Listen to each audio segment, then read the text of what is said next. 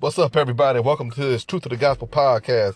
I'm your man, Justin Tarver, coming to you live and direct, also known as the Bishop. And I just want to lay down some things when it comes to concerning the truth of the gospel in Christ Jesus. When it comes to Christianity, what's a Christian? What does it take to be a Christian? How do I be saved?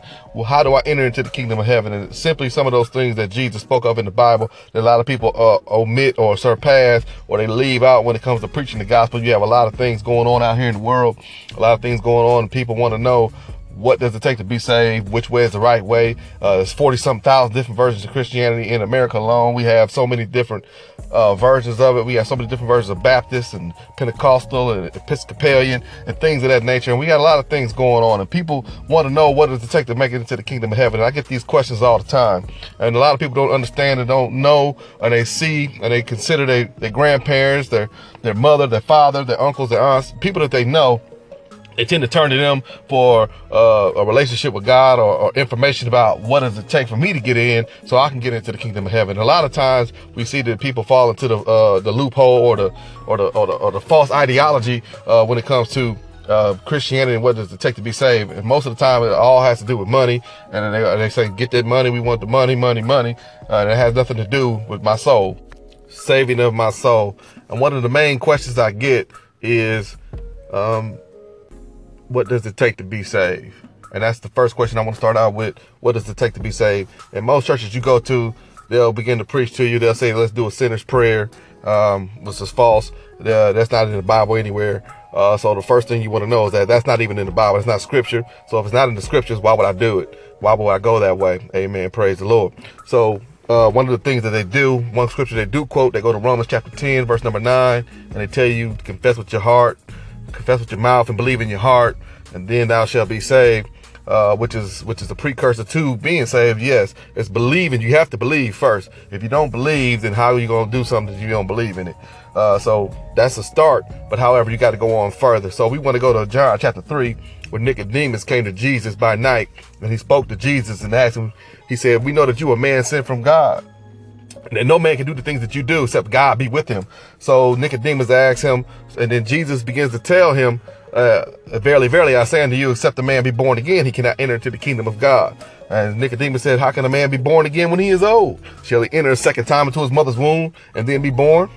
Uh, Jesus like, no, you, you don't know what's going on. He says, except you be born of the water and of the spirit, you cannot enter into the kingdom of God. The wind bloweth whithersoever it listeth, and you hear the sound there, but you can't see it. And the same are they that receive the spirit of God. So in other words, if we're going to receive the Spirit of God, there's a there's a sound that comes with it, uh, and the main sound we're going to understand is speaking in tongues. And a lot of people preach against it; they don't understand it, they never seen it, they never entered into it. You have some people that fake it, but however, this thing is real. So if you really want to be saved, those are some of the things you got to do.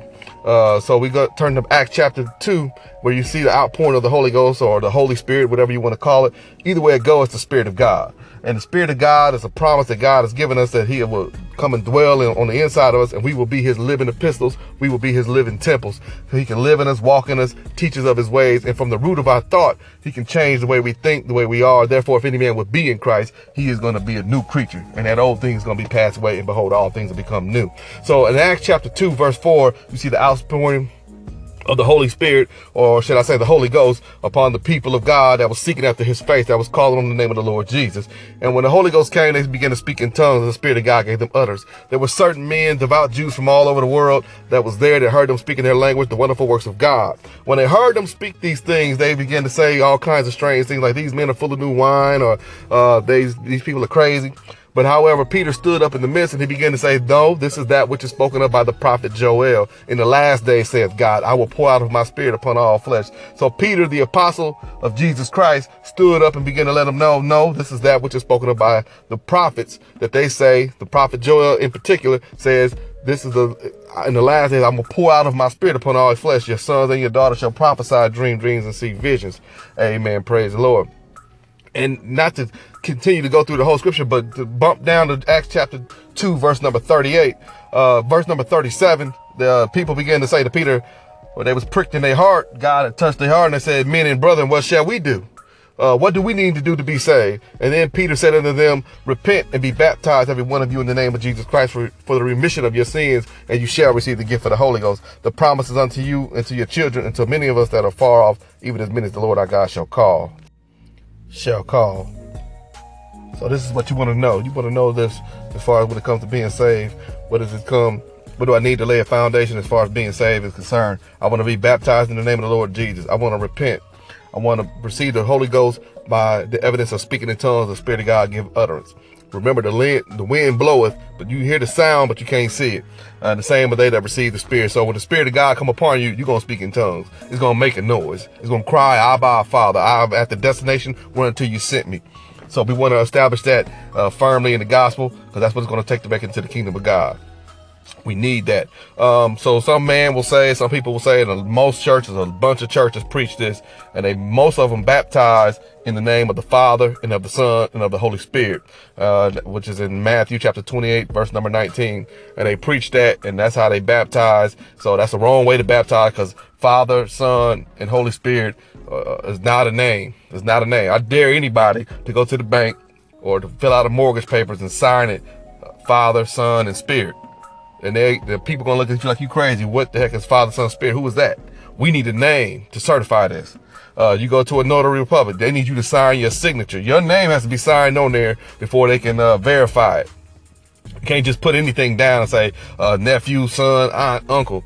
That that don't work. No, you got to put the name on it. So we got to have a name. The devil is very cunning. He knows that the name of Jesus is power. So uh, when you turn to the book of Acts chapter 4, verse 10 through 12, uh, the, the, apostles are before uh, the Sanhedrin council, and they and they and they they whip them and they and they threaten them. They tell them not to preach in Jesus' name no more.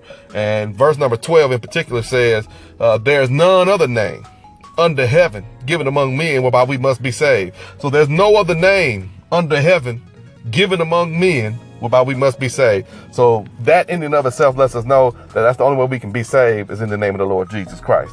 And so uh, Jesus also said, everything you do in word and in deed, do it all in my name.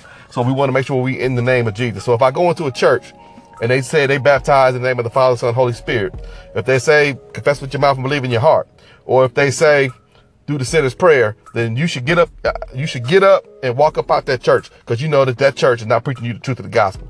Uh, also, compiled on top of that, um, in, in preaching this truth of the gospel, laying this foundation, we want to establish that God is holy, so he wants us to be holy. So he said, be ye holy, for I am holy. Uh, just the credentials on myself, what I believe, what, what I've been raised in, what I've been taught in, what I've been preaching in, uh, for the last 18 years is, is holiness unto the Lord. And we follow steadfastly after the apostles' doctrine and fellowship and breaking and bread and in prayers. So that's what we follow after. That's what I follow after. That's what every church should follow after because there's only one way. So it's only got to be one way. There's not a bunch of ways. It ain't just because you was raised a certain way. If if you hear this podcast, you hear me saying these things, it's not anything against anybody else, but however, it's the truth of the gospel. If you don't, if we don't like it, we can't hear it because we are living in the time where I'm going to bring you sound doctrine. And these are the last most evil days, and people have itching ears, and they want to heat to themselves teachers, and they don't want to hear sound doctrine. But sound doctrine is what we need, especially in this day and age. A lot of craziness and going on in the world, it's time for Jesus. It's time for God to arise and his enemies be scattered. And that's why we want to come with this truth of the gospel because we need to lay it down for Jesus' sake, for our sake, so we can have a better world. And, and one day when we die, we can enter into the kingdom of God, the kingdom of heaven. That's it for this pilot podcast. Just wanted to bring it out. Just wanted to get some things off and say some things out here, laying down the foundation, the truth of the gospel. Uh, that's what it's all about. Um, if anybody has any questions, they can always call in. Uh, this is an awesome app, so just use it to your use it to call me, talk to me, let me know what you're thinking, let me know how you feel about what I said. Uh, it's all good. Uh, I've heard a lot of things in my life.